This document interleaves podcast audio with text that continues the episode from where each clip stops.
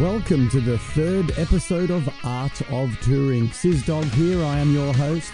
I play in heaps of bands. I'm the lead singer of Smokestack Rhino. I moonlight with the Pass Out. I do covers gigs with the Cedar Duo and Clone the Radio.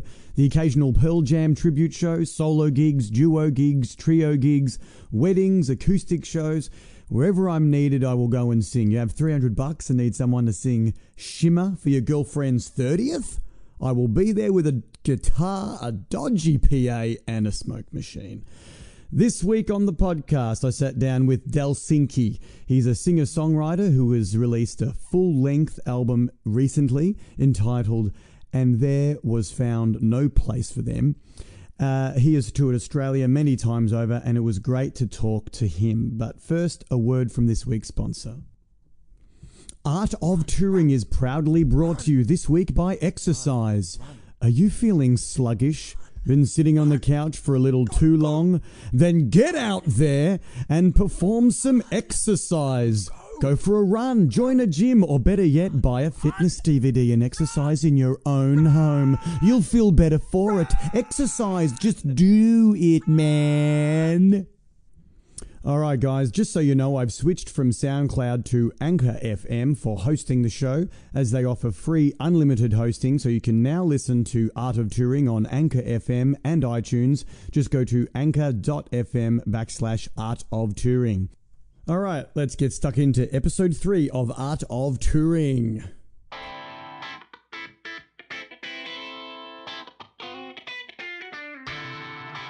Okay, welcome to the Art of Touring, episode three. I'm sitting in the uh, the Night Heron here on Nicholson Street in Footscray, awaiting uh, the the night's proceedings with uh, Delsinki, otherwise known as Delsinki Records, otherwise known as the villain, Yep, the very simple villain. a very simple villain How you indeed. going, mate? I'm good, man. How you going? Yeah, I'm. Do you good. prefer Dave or David? Well, on the podcast, I'm going by Sizz Dog. Sizz Dog. Yeah, it's my nickname. Yeah, sweet. So, but uh, you know, I'll I'll uh, I'll respond to anything. Yeah, man, I'm a bit like that as well. Yeah. Um, so let's get stuck into it, mate. Where did you grow up? Where are you from? I'm from Hobart, in, well, just out of Hobart in, in Tasmania. Yeah. Yeah, so I moved to Melbourne when I was, I don't know, 18 or 19.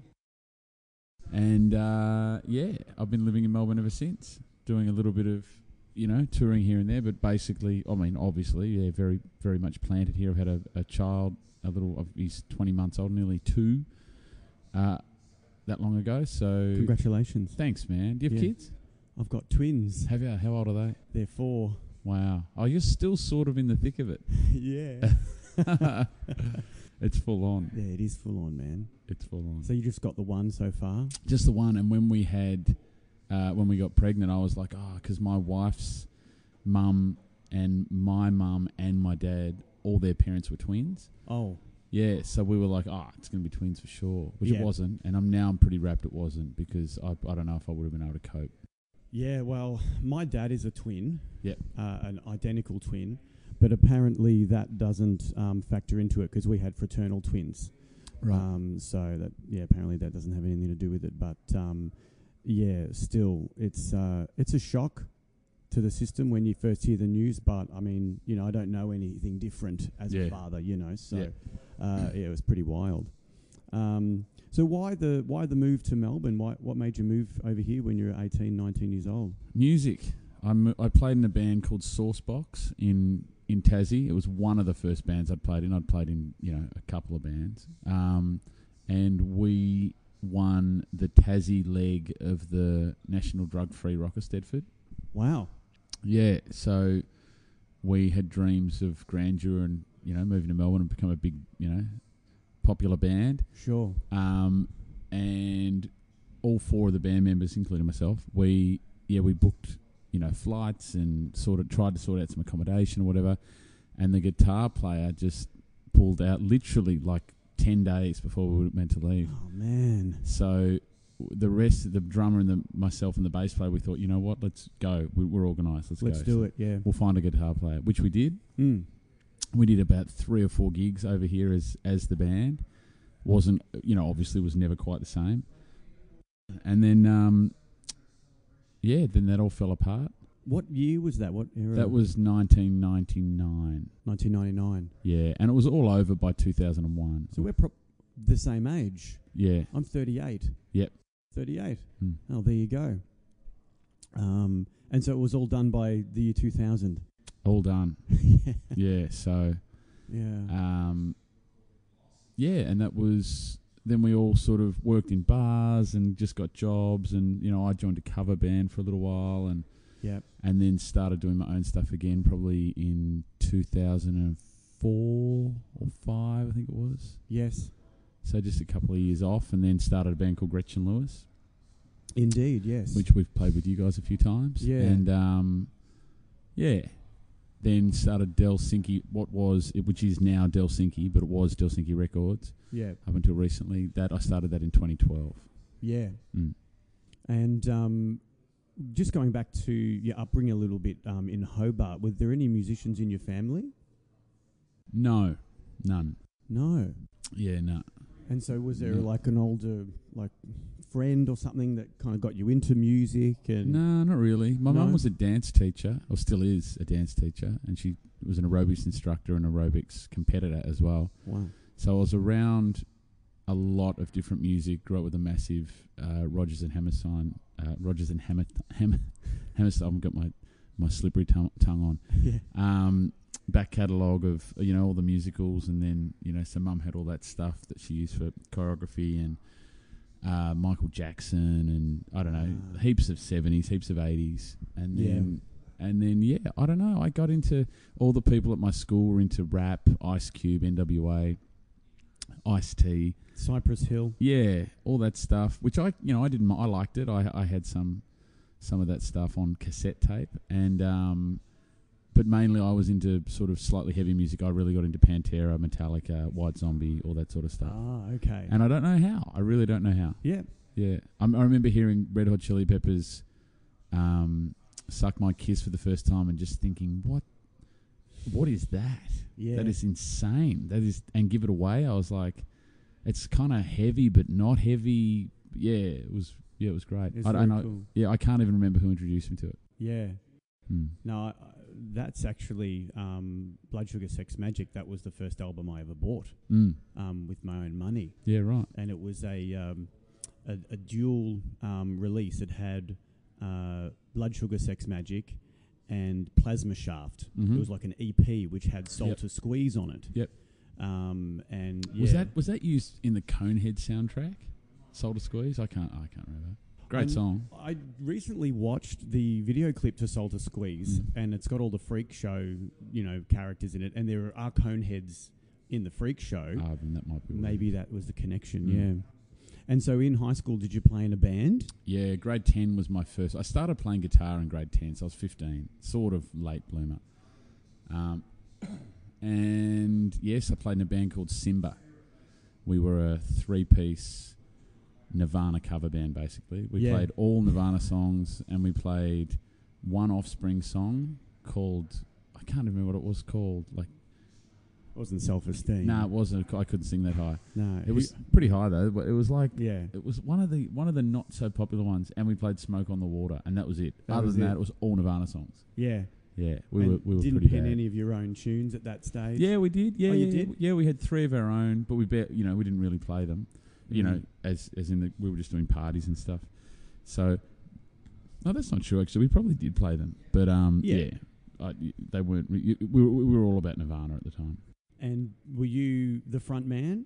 Yeah, I was the front man. I was the singer and guitar player. We had a bass player called Boyd Witzman and a drummer called Jason Barwick. Yeah. Yeah. Did any of those guys continue with music or? Uh, no, no, not as far as I know. yeah. Funny story about Jason. I, sh- I probably shouldn't say this story, but it was pretty funny. and he got fired for it. So uh, one day we rocked up to his house and he had a brand new kit, like a power beat drum kit. A- At the time, I'm pretty sure they were about 600 bucks. They're not much, but as Sure. in, you know, we were grade 10, so a lot of money to us. Hundred percent. He worked at the survey down the road, and uh, about three weeks later, he got fired. And we were like, "What happened?" And he stole the money to buy the drum kit, and he was from the servo that he worked at, Beat. the power beat, and just bought it and was like. And I remember we were rehearsing once, and he copped a phone call in between, obviously the the deed and and uh, getting fired. So, you know, Yes. somewhere in between those two or three weeks. And he hung up and he was shaking and he was a pretty loose dude. So I was like, that's unusual. He's like, no, no, no. It, it, no, my boss, he, no, no, no. And I was like, ooh, what's happened here? And I was Yeah, like, because, you know, something's you've not got this right. brand new kid. You don't work, you know, you don't work that much. You work Yeah. like three days a week or something, you know, for four hours a shift. Or, so that was pretty funny. Oh man, Jason, what can you do? Mm. Well, I mean, you know, the the ignorance of youth, I suppose. We'll have Yeah. to chalk that one up too. My goodness. Or just the over uh, excitement. Yes, exactly. Mm.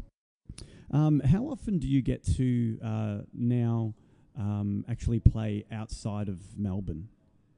I now, since having the little guy, I do when we do tours, I do basically like one or two nighters. So I sort of try and do gigs. If you're talking from a touring aspect, yeah. like in 2016 when he was just born, I did a EP with Brooke Taylor called Love One, and we toured that around. We did just country Victoria. Uh, we played in Bright, we played in Bendigo, we played in San Remo, and Where we did you play in Bright? w- uh, Swagger Music Festival. Oh, yep, I've Mm. heard of that one. Yeah, yeah. Yeah. So that was that was a great gig actually. But um, Mm. but yeah, you know, it's a little way away, and we just jump in the car. So you know the now the now the little fella's nearly two. It's like you know to go to go away is not that big a deal Mm. now, but early on it was sort of you felt you know like uh, one or two nights was fine, but you know, Sure, yeah. try not to do like a week or a month or anything like that. So Yeah. Uh, well, I remember when my girls were only about six months old. I still, I was, I totally regret it. I shouldn't have gone. I went to Sydney for a whole like five days, um, and that was that was pretty pretty silly. Um, and now looking back on it, um, if I could have my time again, and whenever I talk to any musicians about when they are start to having the idea of having children, um, I always say, yeah, just take a break. You know, the music Mm. will always be there mm. um, uh, but you won't get that time back. You No. know, so um, yeah, but and also um, too, it's hard on the partner. Oh my god, I'm, especially I can only imagine with twins like. yeah, you know that's and then when your partner's under the weather that then puts stress on your relationship and it's you know yeah it's yeah, it's not easy, man. no Um, and that's exactly what we wrestle with, with um, on a you know on a monthly, yearly basis. Uh, being a, a musician that wants to play not just to you know ten people at the local pub, we want to get out there and play to festivals and, and different crowds. Yeah. um, i saw some good photos of you guys playing sm- smokes uh, once again sorry my tongue is No, just you're not right. working. too I've much had- beer, mate. well i've been up well i've only had half a beer there but uh, i have been up early with the little fella he got up at 5.30 this morning Mm. and i've had him all day but um yeah smoke stack rhino you guys were i saw some good photos there the Yeah. other day. Wh- which festival was that at Uh, so the festival that we just played recently was called uh, Rock the Turf, and that was almost in Canberra in Tumut, oh yeah um, and that's a yeah, that's a good gig. Uh, that was our first time playing it, and um, uh, there was a lot of uh, photographers just there on the day, um, and they were sweet enough to uh, allow us to use their their work um, to promote the band great um, which is always nice. Um, but yeah, that, that, was a, that was a pretty good gig, yeah. Um, but again, that's just a weekend. yeah You know, you drive up on the Friday or the Saturday, and then you, you're home on the Sunday. Um, it's not too bad. But when you're you know away for a whole week, if you're having to go to Brisbane or something like that, then it's a little bit more tricky, you know. mm. Um, uh, now, talking about festivals and, and gigs, uh, can you remember um, particularly any one gig that really stands in it, stands out in your mind as like a really rockin' show, a really good gig? that i went and saw or that i played Oh, both. I, I meant what that you played, but maybe that you saw could be an interesting question as well. Well, I don't know. Off the top of my head, one of the best gigs I've done. I'm just trying to think. I actually really enjoyed. We did a gig down in um, at a, a place called Alliance Francaise. We launched a single there with our mates, um, a whale called Phoenix, and that was like November last year, and that was really great. It was just a room capacity. I think it was about 80 people Yep. and it was like it's an old mansion. It's a it's an old converted um, kitchen, Cool. big sandstone thing. So you know, because we use the projections when we play, and we Yeah. we projected the images on the wall, and you know they let you use candles down there, so everything was sort of lit like Nirvana unplugged sort of Yeah. vibe. Nice. It was a lot of fun. Where Where is that place? Uh, it's fifty one Grey Street in St Kilda. It's oh, not, so it's it not is in real, town. Yeah. Yeah, yeah. It's not really a um, live music venue. It's a French school, but the, Ah. but they hire the room out. Oh, so you were able to get the room Yeah, and put on that Yeah. kind of special event. yeah. And actually, we, we there were three acts. The first act was um, Jack the Fox. Right. They just did it not as a band. They did it as a duo, Okay. and they were great. And because you also did a similar thing with the um, uh, the scrap museum Oh, and Bakehouse. at yeah, the bakehouse. yeah. That was good. That was fun. That was a Yeah. great. That was good fun. We did that with Hawker and Hall. Yeah. and that was Brooke and that's where Brooke and I basically launched uh, the Love One EP. Right. Yeah, so we that was that was a lot of fun. Because I've never seen a live show there. I've I've rehearsed up in that space many times. Yeah. Um, but obviously, when you go up there, you can tell that it'd be easily a live venue as well because they've got the stage set up and Mm. you know and all the that's um, a the killer kooky room. stuff. Yeah, it's a really great vibe.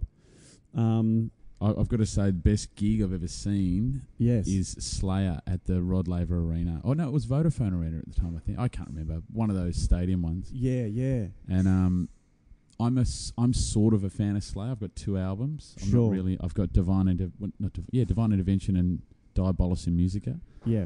I wouldn't call myself a diehard fan. A mate of mine's got all the albums, loves the drumming, and we went and watched it. Man, it was f- amazing. It was awesome. It was Yes. like being punched in the face repeatedly for forty-five minutes Yeah. Right. in in the best way possible. Sort of, you f- walked out feeling like you'd just been in Fight Club. Yeah. It so was great. as a casual fan, you came away from that thinking, "Oh man, this is amazing." Yeah. Yeah. but it was like a live show thing because I think what Slayer offer to me. So not being a diehard fan, I've got. I don't think they could do anything that now that would make it's. You know, it's pretty sort of a bit samey. Sorry to any Slayer fans out there who Sure. would be devo with that, but um, yeah. And I love, I love what they do. So it's more the live show for me now. When they come back, I think they're coming back this year sometime Yes. uh, I'll definitely be going. I think it's their farewell tour, so I'll 100% go and see Be them. but there, it, was yeah. like that. It was like, ah, this is alive. I need to see this. Mm. Yeah, awesome. Because I have a similar um, story about when I s- went and saw Nine Inch Nails. Um, I'm certainly a fan of Nine Inch Nails, but my wife really only knew probably, you know, I wanna you like an animal. You Yeah. know that one, uh, Closer. It's called. Yeah, So that was really because that was a pretty r- big radio hit back in the early noughties, late Yep. nineties. Uh, so she certainly was not a fan, and we went to see them at the Metro oh yeah. in Melbourne, which Wow. has now been bought out by someone, and it's going to be apartments, or Apartments. something. That would have only been like a. I think the Metro was like a 800 person. It was like the corner sort of wasn't. It It wasn't a Man, huge venue. Yes, no, it wasn't, and But that's as why. in, but as in, uh, for you or me to play there, it would be, or you or I to play there, would be oh, a huge venue. But for Nine Inch Nails, I would have thought that's a yeah, pretty that's small. a club venue. yeah, It is a club venue, yeah. Mm. And so they were able to put on their show because Mm. if you see them at Rod Laver Arena um, or any large arena, uh, their stage show is huge. Mm. Uh, lots of lights, you know, lots of smoke machines. Um, and they were able to put on just an amazing performance in that smaller setting. And my wife came a lot, came away from that being, becoming a fan. Like she was like, I didn't know any of the tunes, but that Trent Reznor, he entertained me. You know Yeah. what I mean? Yeah. And I think that's what uh, you know you can take away from a good gig like that. You know, Yeah. Um, what about your worst gig, mate? Have you had any terrible Oh, experiences on on stage? Any bottles thrown at you? Yeah, I've had, I've- mate. I reckon I've had countless. I could entertain. Well, maybe entertain's the wrong word. I could Yeah. keep you uh, s- stymied, uh, s- cornered for hours on the shit gigs I've done. I've done a lot of shit gigs. Sure. We did one. Brooke and I did one at the Golden Vine in Bendigo, where there was there wasn't that many people there. There was you know I don't know twenty odd people Yeah.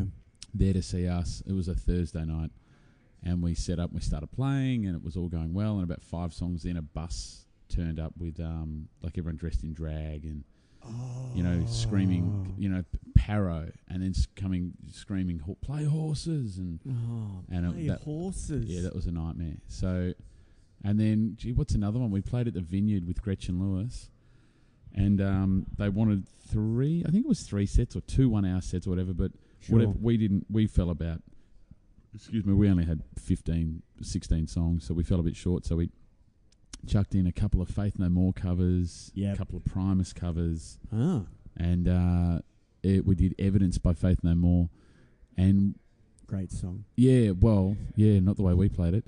so Gretchen Lewis, for anybody that doesn't know Gretchen Lewis, was a drums, bass, guitar vocal, uh, bass vocal, keys and saxophone.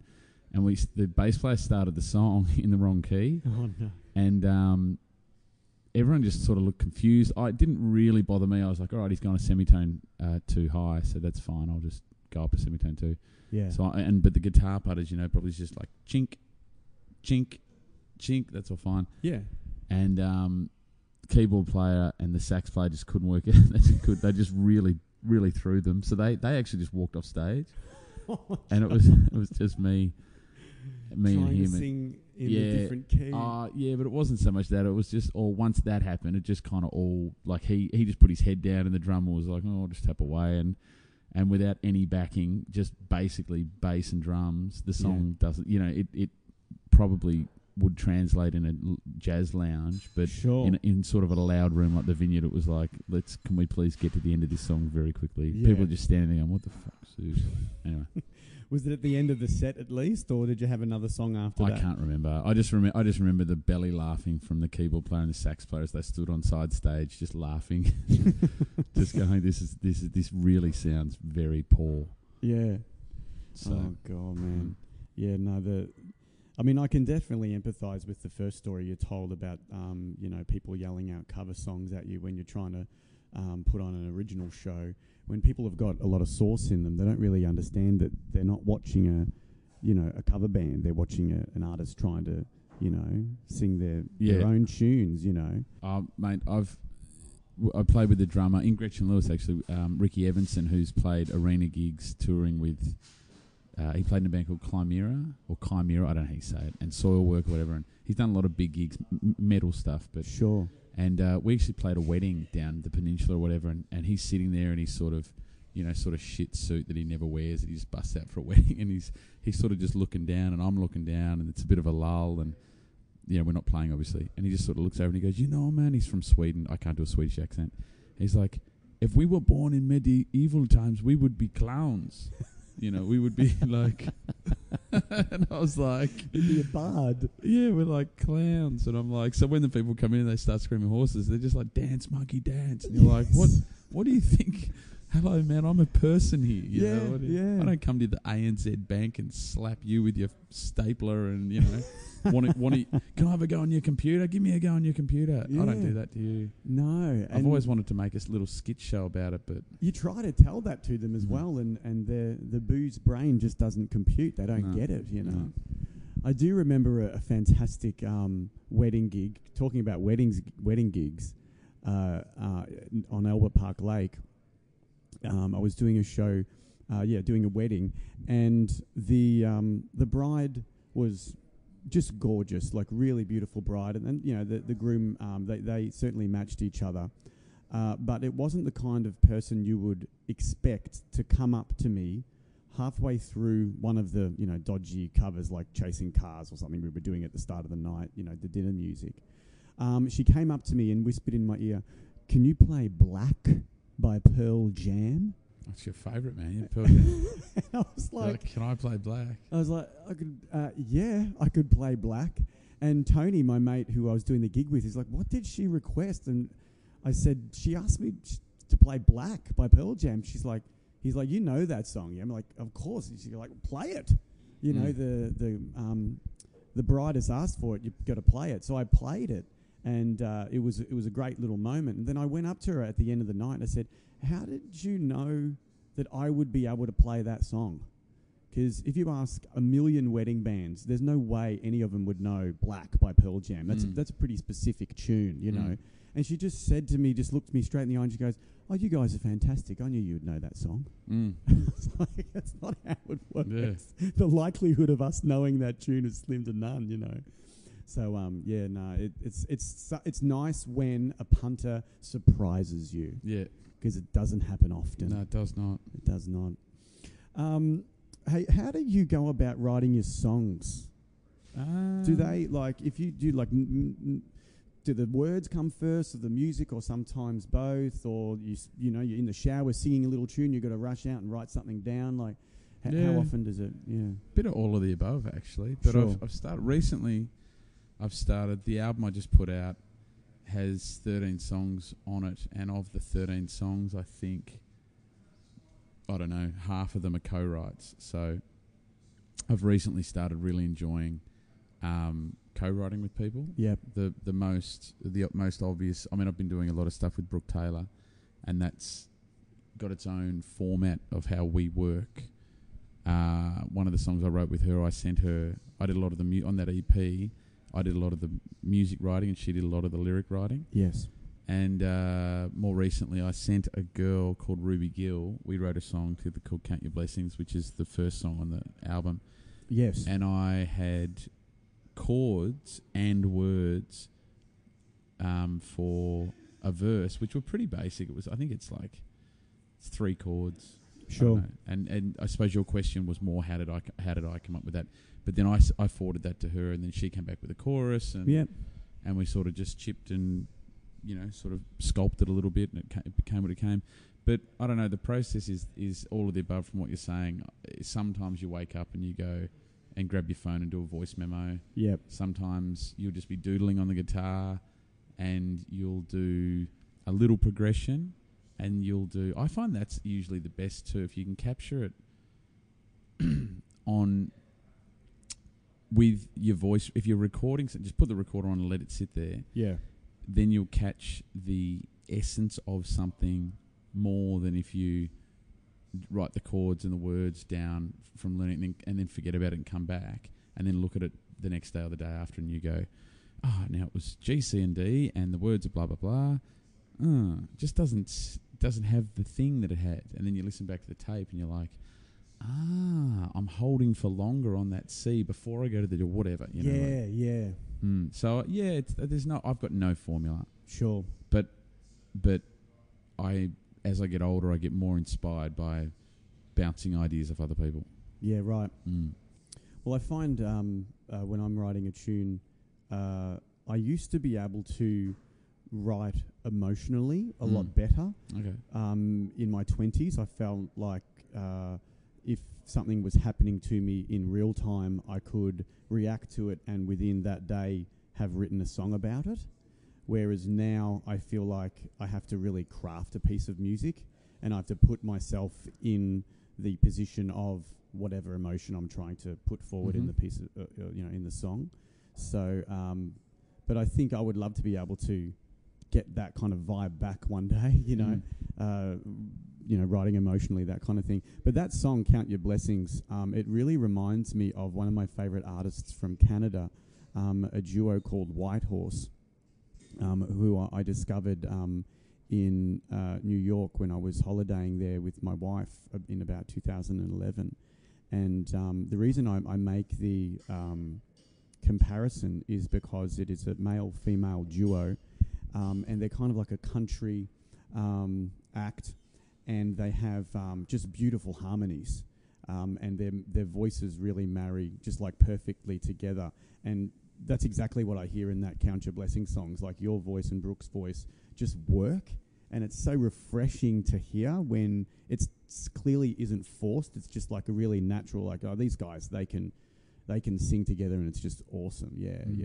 yeah. Oh, cheers, man. No, Uh, you're it's, welcome. it's it's Ruby in that one. Brooke Oh, does. I yeah, Brooke apologize. does. No, no, you're right. Brooke does uh, Autumn and uh, Wishing Upon a Star. Oh, they have and- very similar voices. yeah, Yeah, yeah, yeah, cool. Brooke's a little bit huskier, but yeah, they do. Okay, cool. someone uh, i mean uh, ruby shared the spotify link or something the other day and someone wrote on hers is uh, no kobe sorry because there's another girl that does a co-write on there kobe put that and someone confused kobe with uh, ruby as well they were like Yeah, oh, is right. that you and then she's like no that's not me Yeah, i'm in the other one other. Yeah.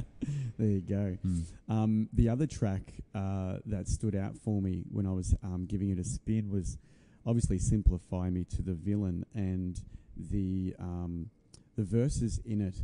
I felt like I was listening to like really old school Mr. Bungle oh yeah cool because uh, you obviously. I mean, would that be a, a, a an influence as in those guys are musical freaks like Yeah. so so but I, yes i used to i owned three mr bungle albums um but i would never ever try and say that oh i've you know, tried to sound like them because they're just out of this world. So, but but yeah, that's I'll I'll take that as a compliment. take sure. that? yeah. But Well, I was but- a big Faith No More fan. Right. Big, I was a big fan of Mike Patton. yeah. Yeah, and Mr. Bungle was like, just I just got into it because Because of yeah, Faith Mike No Patton. More. Yeah, I was Yeah. like, I was into Faith No More before Mr. Bungle, Yeah. and then I became one of those guys that's like, you know, yeah, Faith No More school, but do you know Mr. Bungle? And then and then the next step after that was Phantom Ass, Oh, Phantom Menace. I was going to say Tomahawk. or as Tom well. Hawk Oh, as well. Yeah, yeah, yeah. yeah. yeah. Yeah, Yeah, he's the a dude he's a certainly freak, man. Had a The lot guy's of yeah, side projects, didn't he? yeah, and all Yeah. killer, Oh yeah, all killer. yeah. Oh, because there was the um, uh, Sanchez as well. I found on the on the record had a little bit of um, influence in that area as well. Even kind of Gretchen Lewis kind of vibe in there as Well, well. it's a I Gretchen thought. Lewis song. Oh, okay. Yeah, yeah, There it's the you go. first song I wrote for Gretchen Lewis. Yeah, right. Yeah, yeah. Because when I was listening to the album, I felt like I was listening to like a best of. Oh yeah, um, because I'd known these songs, but obviously that's why. It's because you know I've been, I've been following your career for a few years, um, and uh, yeah, when listening to the album, that's certainly how it comes across. So that makes sense. Yeah, Mm. yeah, Well, that one's yeah. That's the only. That's a Gretchen Lewis one. All the others are of the thirteen songs. There's three new ones, mm. and the rest the the and then there's ten. There's four from the first EP, one from the second EP, four from the s- third EP, one from the fourth EP, and three brand new ones. wow. So I just sort of wanted to revisit all the stuff, and because I'd done four EPs in four years, yes, and you know I've had a few um, premieres for s- for videos and whatever. So I've, I put the stuff out, and it's sort of you know I've been happy with it, but I wanted to put it all together and go right. This is a body of work. yeah, It's finished, yeah, and um, the reason I did the EPs was because it was that time where people were sort of like, oh, you should do an album. No, you should just keep releasing stuff. And I went down the I'm going to keep releasing, stuff path. Yes, And in hindsight, I feel like I'm just thinking this as I'm talking to you. sure. I feel like maybe the that's not a bad vibe, but the album feels way more complete. Yes, But I didn't have that material, uh, you know, until five years of writing. So or Mm. four or five years, whatever it is. So I feel like that's not a bad tip for young people. Puts put singles out. Puts you know be be doing s- active Mm. and And not be afraid for it to end up on an album one yeah. day. And if you do go right, this is all an album. I don't think you like to do a all old stuff release is a bit of a waste of time. Hey, Sure. here's an album with ten songs on it and. There's nothing new. You've heard it all before. Yeah, why bother? Like unless Yeah. you you know unless you're really popular, why would you do that? Um, but if you put, you've got to have a body of new material to put with the old material, and then it gives it validity, I think. Mm. And then you know if you're going to pay fifteen bucks or whatever for an album, you're going to pay ten for for an EP. Well, hey, you get all the old stuff as well. It's all been remixed. Not all. There's been a few songs remixed, Sure. and the whole thing's been remastered, obviously. nice. So all and they're the- all recorded at different places. no, all with the one same producer, same yeah. So it's all, you know, it's hard for me to say because it's not, you know, because I'm so close to it. But it, I listen to the album and I'm like, yeah, that to me sounds like, you know, I guess an album as opposed to had I recorded and mastered everything separately with different people. Mm. That's probably gonna, you know, cl- obviously have a each song's gonna have its own sort of I don't know flavor to it. I don't Sure. know. I don't know though, because like I said, some people might hear it and go, "Nah, man, that clearly sounds like a compilation album." So, Yeah, right. No, I, I think that they definitely bleed into each other nicely, and it doesn't sound like disjointed in any way. oh, that's nice. Um, it, it sounds um, like a yeah, like you said, like a complete piece of work. Um, now, there's a track near the end of the album called Monkey, which has got an animated film clip to it, mm. which is really awesome. It was by the Art of the Fox. Yeah, Mike Foxall. Mike Foxall. Yeah. Um, can you tell me a little bit about uh, that and, and how that came to be? Mm. Well, there's two on there actually that he did. He did Monkey. I can't think what number track it is, but there's one either just before it or just after it. I think it's just before it called um, "Throw That Witch in the Water," and he animated a clip of that as well. Yeah. He and he also did "Burnt Out by the Light." There's three songs on the album with animated clips. He's an he's a a guy that plays in a thrash metal band um, called the Neptune Power Federation, or is it the Power? Yeah, Neptune Power Federation Sure. and they he's an artist he's a musician he is a father of two, I think, and he just does his thing. And basically, I really enjoyed working with him. I, s- I started working with him from seeing his video clip that he did for a band, a Melbourne band called Sheriff. I don't know if you know those guys. Yeah, Sheriff, we've played with those guys. Yeah. They're, they're wild, yeah. They had a song called, uh, what was it called? Um, God, I can't think now. Sorry, no, that's okay. Simon, Simon something. yeah. And I watched that clip and I was like, damn, man, that's cool. That Yeah. was cool animation. So I, Because they're the caricatures of the band yeah, in the in the in the film clip. yeah. Yeah. Simon the Young, I think it's called, or Right. Simon Young. Yeah. And uh, I know one of the guys in the band, uh, Tom, and I, d- I sent him a message and said, "Oh man, I really love that clip." And he said, "Look, y- give Mike a message." And he's a muso, and so I contacted him, and he said for the first clip, which was "Burnt Out by the Light," and he said, um, "I can do something for you with that budget, but it'll take me, you know, it'll be a s- massive side project." And Sure. Yeah. so it took months, took ages, and then when he finally got it to me, I didn't change anything. Like, Mm. and then f- for the next two clips that he did for me, I literally didn't. Ch- I'd give him a slight brief. I'd go like, "Here's sort of a vibe of what I'm thinking," and because he's a musician, he just gets it. Yeah. Yeah, and his works. I mean, his animation works obviously fantastic, but be, I think because he's a musician, it's all that stuff, the feeling or the the je ne sais quoi of the clip is then at a high level as opposed to someone who's just a great animator who doesn't, you know, really understand music. Sure. Having said that, I, I kind of, you know, there's a massive chance that, you know, drawing, painting, art, animation, and music go hand in hand. So most animators are probably going to be pretty good with music. But I Yeah. just find him to be, just for the fact that he'd send it to me and I'd be like, dude, nailed it. Cool. Yeah, that, that's sick. Thank you. He'd be like, you get two changes. I'd be like, I don't need them. yeah. They're, they're, it's fine. Thank You've you. killed it. You've Relax. killed it. Yeah. Yeah, yeah. No, it definitely comes across when you watch it because uh, it, it kind of reminds me of um, a lot of the stuff that Noel Fielding puts out in his artistic pursuits. You know, the guy from the Mighty Boosh. Oh, yeah. Um, uh, obviously, he's a comedian, but uh, th- they do a lot of music in their comedy. And um, if you've ever seen the show, um, there is a lot of um, art uh, throughout it. Um, and the, I think they've even released a book with a lot of Noel's paintings in it Right. and um, it really reminds me of his work. But um, yeah, no, very very cool film clips. So adventurous um, and so um, uh, bold for an independent act like yours to release the amount of film clips that you have um, in the last four years.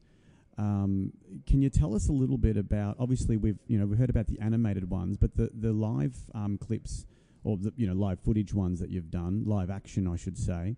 Um, uh, also, they're al- always very different. Lots of makeup, lots of lighting, lots of great locations. How do you um, like? Do you work with a specific director for different ones, or do you uh, do you direct them? Like, how do they come about?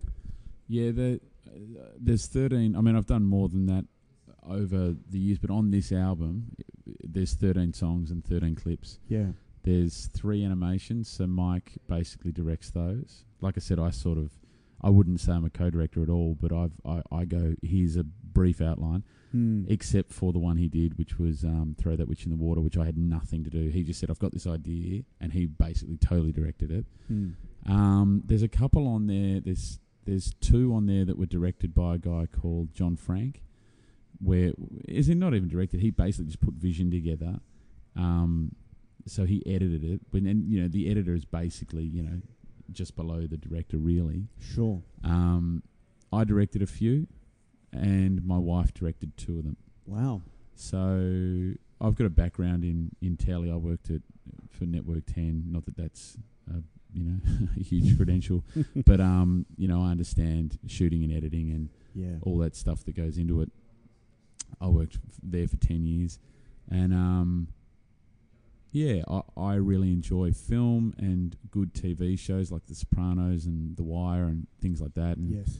I enjoy the marriage of um, pictures to vision. I know some people say that pictures ruin. Uh, sorry, pictures to music. I know Mm. some people say that pictures can ruin a song, and I sort of agree with that in a way. But for me, it's like this is what I see. Um, so I'm, you know, it's my project. I just go cool. You know, I understand if you're not not really into the pictures. Mm. None of the clips are like ultra. They're all really low budget. We, but they're all basically shot for nothing Yeah. except for the animations. And um, But the actual quality of the vision is pretty good, so you'll be using a pretty good camera. yeah, here and there, yeah, I've shot Hmm. some stuff on a little 550D that I've got. Right. and then I've I've got a mate who a couple of mates who have sort of decent rigs, and um, you know I'll wheel them, you know, in with coax them in with, you know, beer and and dinner In favors, sure. and favors. Yeah, so I, I Yeah. probably owe that many favors, but um, yeah. yeah, no, the gear's good, and and I cut basically everything myself.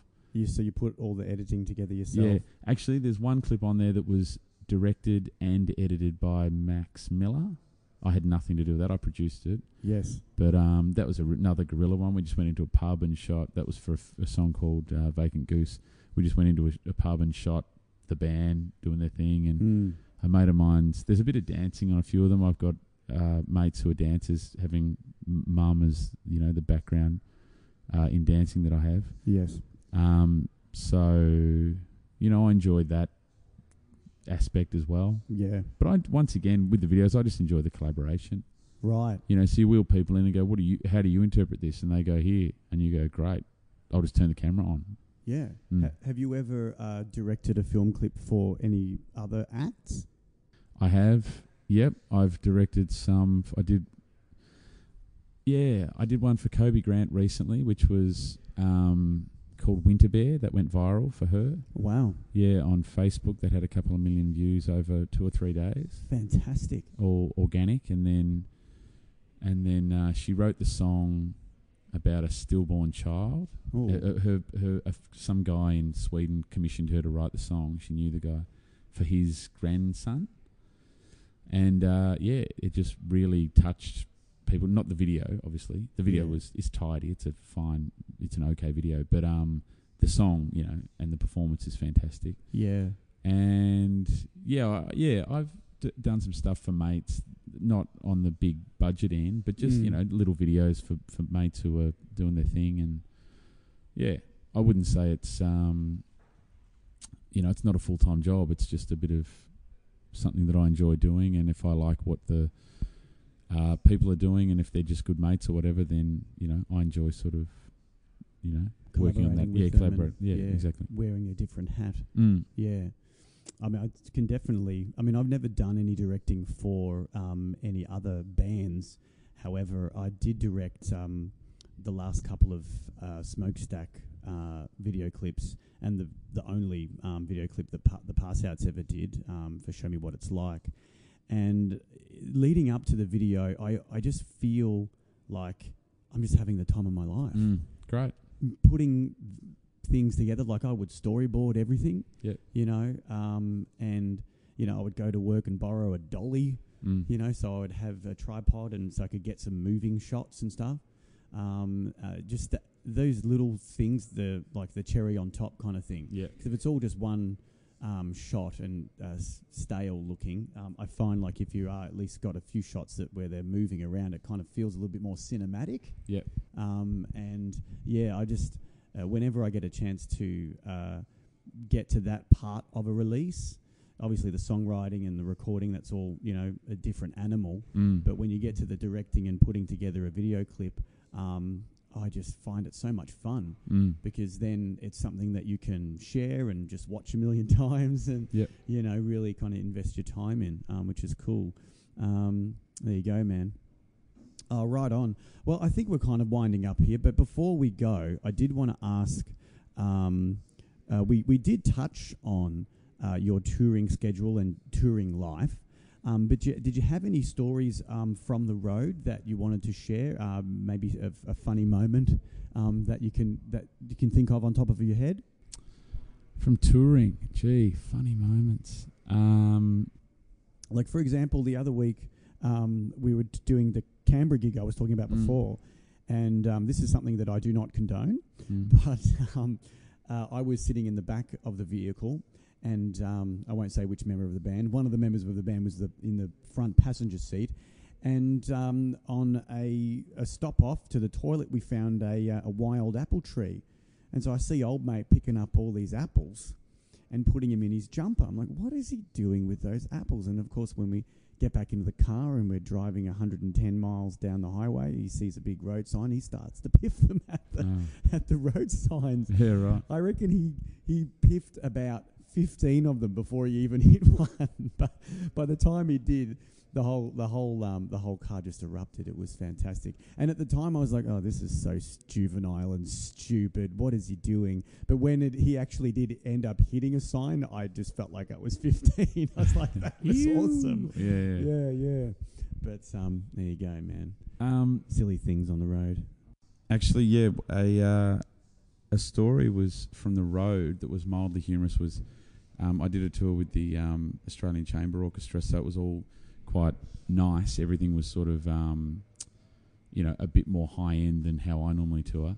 And uh, on the bus, we'd finished a gig in New South Wales, and we were driving to Canberra. But on this particular evening, uh, there was everybody was drinking, and uh, I used the toilet. Well, you're not allowed to do number two on a toilet, apparently.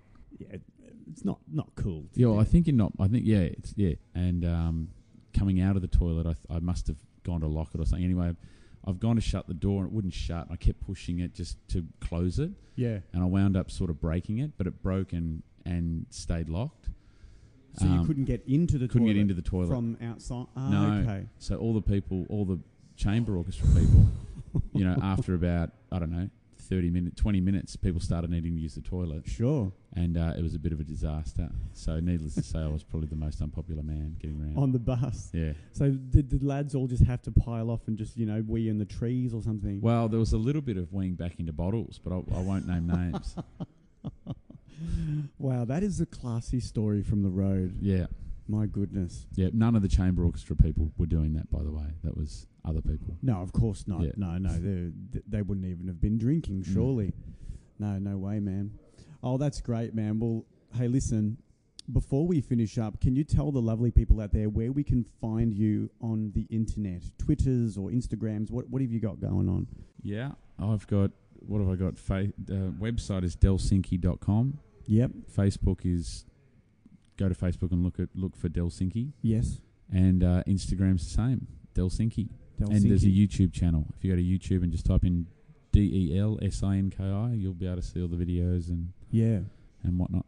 And so you've rebranded from records. You've you've dropped that and Drop now the it's records. Just Helsinki Yeah. as more of a, a a banner for the entire project. which people have sort of said to do in the past, but I just signed a publishing agreement with this guy called Roger Grierson, who used to manage Nick Cave in the Bad Seeds, Sure. and he said it.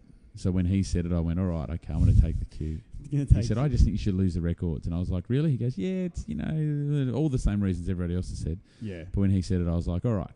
Because it sounds more like a record label. Yeah, well, yeah, people do get confused. You know, some people are like, oh, I like the records that it's confusing, so you can't win. But Oh, Ah, yeah, but- right. but it is what it is. But I think I th- I'm going with it. It's Helsinki, and that's that. And it's it's like um, uh, the Facebook yeah, it was called the Facebook Yeah. ev- essentially first, and then um, uh, Justin Timberlake's character s- told old mate to change it to Yeah. Facebook. lose the the. lose the the. Yeah, Yeah, so you've lost the records. that's it. No, that's cool, man. Well, we can find you there and look at all of your tunes and follow your um, your travels all around Australia uh, and um, and obviously through Victoria as well. Okay, cool. Well, thanks for listening to the Art of Touring. This is our third episode. Hopefully, we will um, we'll bust out some more. But again, thank you, Delsinki. Perfect, man. Thanks for having me, Dave. right on. Cheers, brother. There you have it, kiddies. That's the end of Art of Touring, episode three, the podcast. Thanks so much for listening to this conversation. If you liked it, give it a give it a share. Why not? On you know Instagram or Bookface or Chat Snap or you know any of the things that the kids uh, use on the internets these days to share things. Get on one of those applications and give it a share. Why not? You know, use the hashtag Art of Touring Podcast on Twitter and Instagram and give us a follow at Art of Touring on Insta and Twitter. Also, go check out my band, Smokestack Rhino.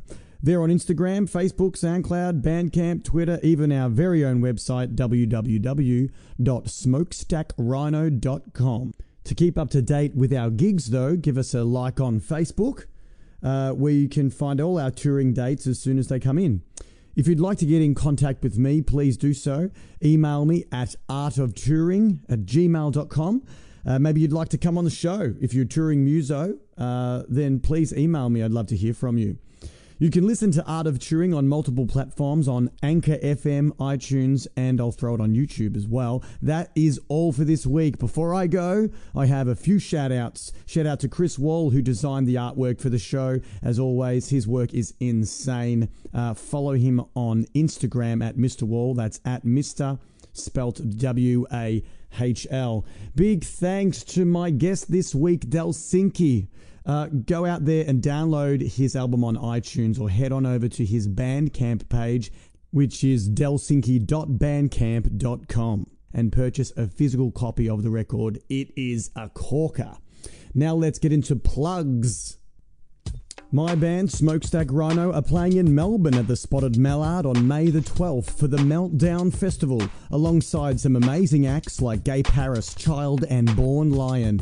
The event starts at 2 pm. Smokestack Rhino are on at 5 pm, and I'll be there doing a bunch of interviews with many of the great acts during the day for future episodes of Art of Touring. Tickets are available through Moshtix. And the following week will be up in Healesville at the Herd Bar on Saturday, May the 19th. Head on over to the Smokestack Rhino Facebook page for all the details. That's all from me this week. Thanks again for listening. Tune in next time for another episode of Art of Touring with the Sizz Dog. Ow, ow, ow. Remember, this week's podcast was brought to you by exercise. Just do it, man. on.